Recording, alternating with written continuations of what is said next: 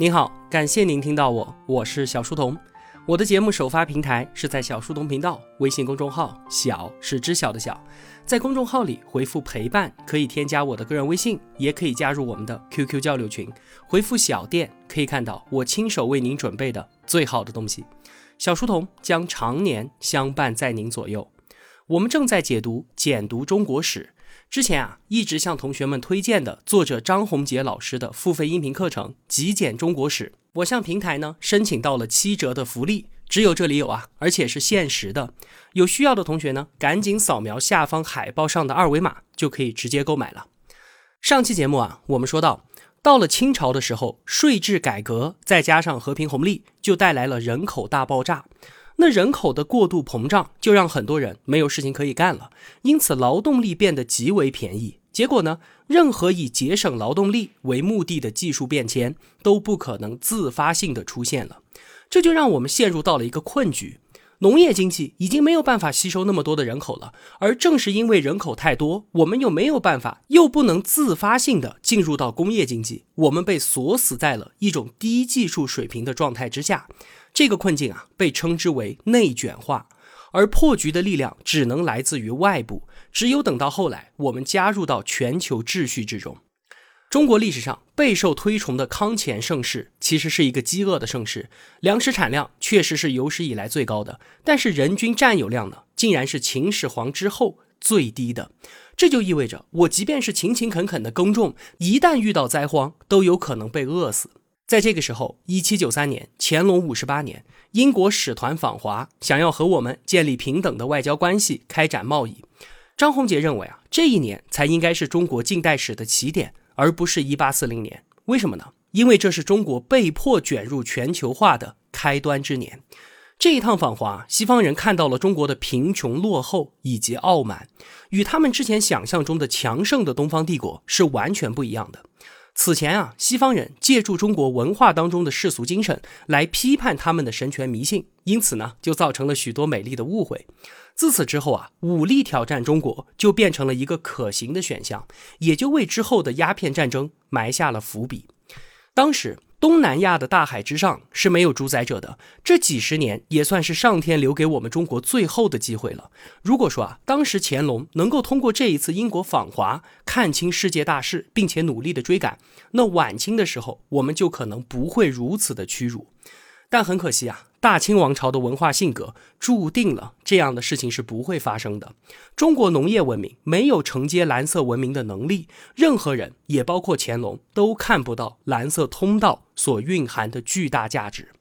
一八四零年，鸦片战争爆发，英国人在一七九三年希望通过和平谈判得到的东西，在四十多年之后通过战争的方式通通得到了。鸦片战争的失败不仅仅是军事上的失败，而是一个国家整体性的失败。这一仗，我们花掉了一年财政收入的百分之七十，可人家英国呢，只用掉了百分之八。英国人的人均财政收入是当时清政府时期的一百零九倍。这一仗怎么打？在上期节目的最后啊，我们留下了一个问题，就是之前我们说中国的大一统专制实现了对于社会资源空前的汲取能力，曾经是让西方望尘莫及啊。可是到了十九世纪的时候，为何会反过来被西方碾压呢？英国在光荣革命之后把王权给限制了起来，相比于我们中国不受约束的皇权，为什么被约束了的权利反而会让一个国家爆发出如此巨大的能量呢？这期节目啊，我们就来回答这个问题，同时聊一聊大英帝国的崛起。节目内容除了来自于简读中国史之外，还有徐其玉的音频课程《英国简史》。英国啊，是人类历史上唯一的全球大国。今天的美国对于世界的影响力也远不及当年的英国。鼎盛时期的大英帝国统治了全球四分之一的人口，面积比今天的中国、俄罗斯和印度加起来还要大。现在把英语作为官方语言的国家，当年都是它的殖民地。工业产值呢，占到了全世界的一半。除了之后的美国，再也没有第三个国家能够做到这一点。要知道啊。英国它本来只是一个边缘岛国，和美国这样的洲际大国相比，那可真叫弹丸之地。它没有西班牙和葡萄牙抢先发现新航线的先发优势，也没有其他大国的人口和资源优势。那它凭什么能够取得那么大的成就呢？说到这个，同学们想到的肯定是工业革命，但是这个答案啊，其实是有问题的。为什么？因为英国崛起的时间其实比工业革命的发生早了一百多年。那个时候，英国的工业已经是世界第一了，工业革命只是英国崛起的助推器，而并非主要的原因。那么，主要的原因是什么？答案只有两个字：制度。像是今天我们所熟知的什么议会啊、陪审团、公共财政、中央银行等等，都是人家英国人善用制度解决问题的成果。英国人的制度精神来源于八百年前的大宪章。那个时候啊，我们这边正处于南宋宋宁宗时期，当时英国约翰王当政，在和法国打仗呢。但是怎么打怎么输，越输越气，越气越打。打仗总是要花钱的嘛。他怎么办呢？一个劲儿的加税，大家都受不了国王这么折腾，于是干脆起兵把王宫给围了。约翰王一看，你们这是要推翻我啊？行吧，王位你们拿去吧。但是人们说啊，我们不是来推翻您的，只是要您接受法律制度的约束。今后啊，不要这么没完没了的折腾我们了。现在签了字之后，国王您继续当。签字的这份协议呢，就是大宪章。从此之后，王在法下，这就是英国人制度精神的源头。此后的英国国王认可大宪章，就成了贵族们认可这个国王的先决条件。于是啊，每一次确认大宪章的地位就被强化一次，制度精神就这么一点儿一点儿的积累起来了。相比于这份红头文件本身，之后持续几百年的英国对于制度精神的努力维护，才是真正重要的。后来。宗教改革席卷整个欧洲，那具备制度精神的英国就表现得和其他国家完全不同。我们中国人啊，可能不是很能理解宗教改革对于欧洲的重要意义。宗教在西方不仅仅关乎信仰，在中世纪政教合一的制度之下，宗教还关乎权力、关乎财产、关乎整个社会的运行方式。当时啊，罗马教廷实在弄得太过分了，卖赎罪券。干了坏事儿没关系，买我们的赎罪券，不仅可以赎之前的罪，就连你之后犯的罪还可以预防。不仅可以给你自己买啊，你还可以给亲戚朋友买。赎罪有什么用呢？就是死了之后直接上天堂。就算有亲人已经在地狱了，你可以用赎罪券把他给捞出来。反正啊，买就对了。你说这不扯淡吗？拿大家当傻子是吧？我们手里面都有圣经啊，我们可以直接跟上帝沟通，为什么非得让教廷在我们和上帝之间当中介呢？于是宗教改革一五一七年的时候开始了，主张改革的教派呢就被称为新教。那个时候我们这边是明朝第十个皇帝明武宗年间。刚才啊，我们已经强调了宗教在欧洲的重要性了。宗教改革就相当于是在欧洲社会的中枢上面动刀啊，那可是要引发地震的。所以残酷的宗教仇杀遍布了整个欧洲。比方说法国，有一天晚上啊，天主教徒们就串通好了，事先在新教徒的家门口做上记号，半夜教堂钟声一响，就冲进各家里面去杀人，甚至还有信奉天主教的父亲把自己信奉新教的儿子和儿媳杀掉的事情。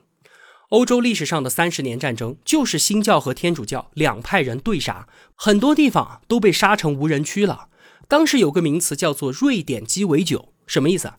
是当时瑞典军队处决战俘的办法，就是用马粪加上泥土，从人的嗓子眼里面塞进去，把人给活活的填死。在火光冲天的欧洲，有一个国家是例外的，那就是英国。为什么？别的地方都是用权力来解决问题啊，谁的刀子快，谁说了算。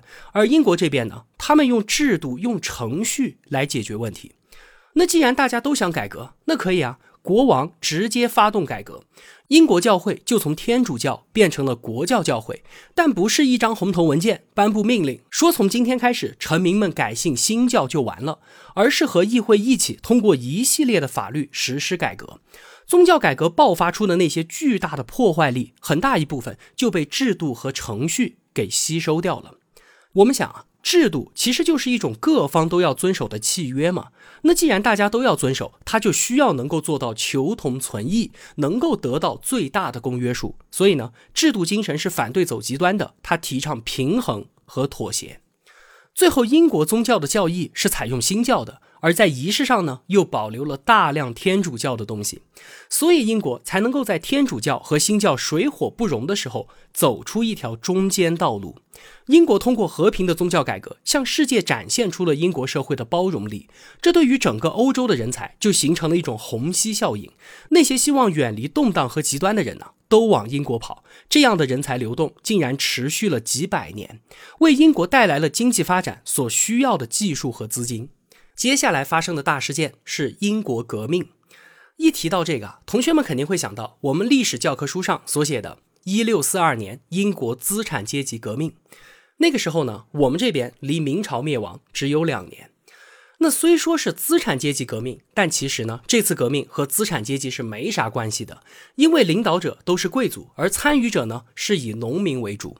之所以会有这场革命啊，是因为当时的国王查理一世。他想要提升王权，破坏当年从大宪章起王在法下的传统，结果呢，和议会的矛盾迅速激化。随后，革命派和保王派内战爆发。相比于法国大革命和俄国革命不同，他们是为了推翻统治阶级，焦点是权力归谁所有；而英国革命的焦点并不是权力，而是制度，是王在法下还是法在王下的制度之争。最后呢，在军事强人克伦威尔的领导之下，革命派获胜，国王查理一世被杀。那你说，保王派被消灭了，国王也被杀了，革命算是成功了吧？其实并没有，人们想要的制度在此之后变得更加的脆弱了。为什么？因为那个革命派的头子克伦威尔把自己任命成了护国主，权力啊比国王还要大，更加的不受约束了。那问题岂不是比之前还要严重了？因此，克伦威尔一死，英国马上复辟。当年弄死国王的那些人，又把他的儿子查理二世给请了回来。那折腾了一圈，把老子杀了，让儿子当国王，这就跟闹着玩儿一样的。但是如果我们理解了英国革命的核心是制度而不是权力，就能够理解这一次复辟并不是开了历史的倒车那么简单。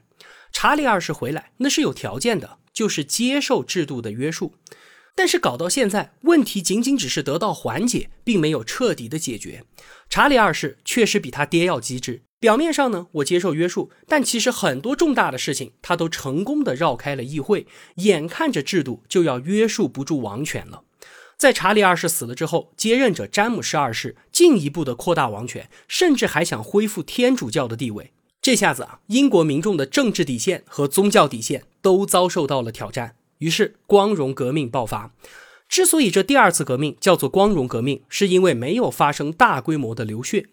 英国人民请荷兰领导人威廉率军来到了英国，詹姆士二世任命出兵抵抗的英军主帅临阵倒戈，因此威廉是兵不血刃的就进入了伦敦，和自己的夫人玛丽共同当上了英国国王。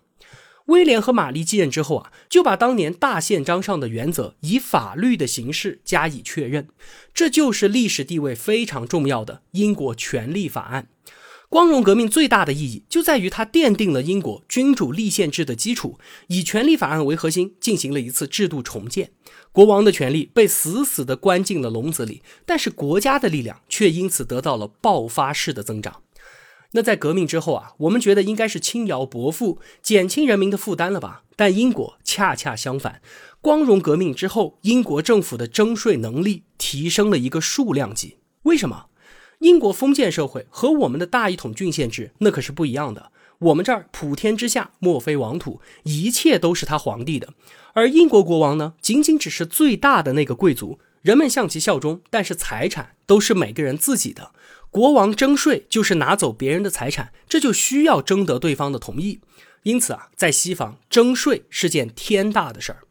英国近代政治制度和法律制度，很大程度上就是围绕着征税、围绕着产权发展建立起来的。光荣革命就强调了纳税人的合法财产权。税收这件事儿啊，以后国王说了不算了，谁说了算？议会。国王不能够随便征税，想要把税款拿来胡吃海塞，或者是像秦皇汉武那样盖几百座宫殿，这是绝对不可能的。每一笔钱怎么收、怎么用，都是公开透明。因此，人民就知道啊，这些钱最终是要花在自己头上的，或者是用于提供公共产品。这样啊，征税的阻力就很小，征税的成本也就很低。而反观我们这边呢，表面上看皇帝权力无限，想收多少就收多少，随心所欲，但其实啊，执行下来效果非常的差。因为在普通百姓看来啊，税收那不就是奉旨抢劫吗？所以千方百计的逃税，而且之前我们还说过，贪腐极为严重，最严重的时候，甚至有超过百分之九十的税收都被贪污掉了。那中国的国家能力极差，没有公开透明的税收系统，也没有办法提供任何基本的公共产品。在鸦片战争之后啊，有一位清廷大员叫做刘锡鸿，他被派到英国去当外交官。亲眼看到了百姓们选出的议员在议会上决定征税，税收取之于民，用之于民，人民是踊跃交税。但他也只敢在私底下说说，回国之后对此绝口不提。英国不仅在与中国的鸦片战争当中轻松的获胜，在欧洲大陆也没有了敌手。历史上啊，英国和法国他们两个一直都是死对头。在光荣革命之前，英国是占下风的，但是之后完全就不一样了。英国全面获胜，摧毁了法国的海上力量，夺取了法国的海外殖民地。随着拿破仑帝国的崩溃，英国迎来了辉煌的十九世纪。那打仗就是打钱嘛。刚才我们说了，英国强大的税收能力，但其实直接的税收仅仅占英国政府收入的一小部分，更多的是什么？是国债。英国之所以能够称霸欧洲，是因为它最能借钱。英国的国债总额甚至能够达到当年税收收入的十几倍以上。法国人当时为了打仗，也效仿着发行国债，但是呢，他们通过国债所筹集到的资金，竟然还不到英国的百分之一。那差距为什么如此之巨大呢？因为借钱的关键啊在于信用。可是欧洲的这些国王们信誉大多都不咋地，各种耍赖，经常都是老国王一死，新国王上台就不认账了。那英国人就想了一个办法，说既然国王的信用已经不值钱了，那我们就用信用度很高的英国议会和英国政府来发行国债。人民对于政府充满信心，所以踊跃的购买。其他国家的投资者呢，也愿意相信透明度很高的英国政府，也纷纷买他们家的国债。所以呢，英国能够从全世界借到钱来支持自己和法国打仗。对面的法国实行君主集权制度，专制意味着什么？就意味着任性，意味着朝令夕改，意味着不讲信用啊！法国王室那可是著名的老赖啊，他们曾经为了逃债，甚至连债权人都能杀掉，那谁还敢借钱给你呢？英国人发行国债之后，法国也照葫芦画瓢，但是法国的议会制度并不成熟，议会根本没有能力控制住国王，因此啊，依然没有办法取得人们的信任。没有财政的支持，就算是天纵英才的拿破仑，也最终兵败滑铁卢。有人说啊，拿破仑是用自己的本金在与英国的利息打仗，焉有不败之理呢？英国成熟的制度就像是变戏法一样的，让英国的国力迅速增长。那了解了国债，我们就能够理解为什么小小的英国财政收入能够大幅超过当时的清政府。英国的军费是清王朝的数十倍，所以鸦片战争中国可以说是毫无胜算。那我们中国可以学着英国人发行国债吗？不能。为什么？因为我们这儿皇权笼罩一切啊，皇帝从来都是直接拿走的，就是抢，他不会想着借的嘛。就连百姓的命都是皇帝的，怎么会去借呢？而且，就算皇帝愿意发行国债，也不会有人去买的。在一八九四年清政府近代化转型的过程当中啊，因为财政实在是太困难了，也就效仿西方发行了一次国债。但是根本就没有人相信政府借了钱还会还，所以没有人买。那政府一气之下呢，强盗脾气复发，强行摊派国债，又变成了横征暴敛的工具。过去人们都认为啊，国库当中真金白银越多的国家也就越强大。那那些借钱花的呢，肯定都是弱国嘛。但事实并非如此。在一六零零年左右，国库当中有很多现金的国家，像是明朝国库里面有白银一千两百万块，印度国库里有黄金六千两百万块，土耳其帝国呢有藏金一千六百万块。可是几百年之后，他们都是比较落后的国家。那反观那些当时负债累累的国家呢？他们后来都成为了发达国家，这就是因为借钱的力量比抢劫的力量要更大。归根结底，就是契约的威力比枪杆子的威力要大太多了。好了，这期节目啊，我们就聊这么多。如果我有帮助到您，也希望您愿意帮助我。一个人能够走多远，关键在于与谁同行。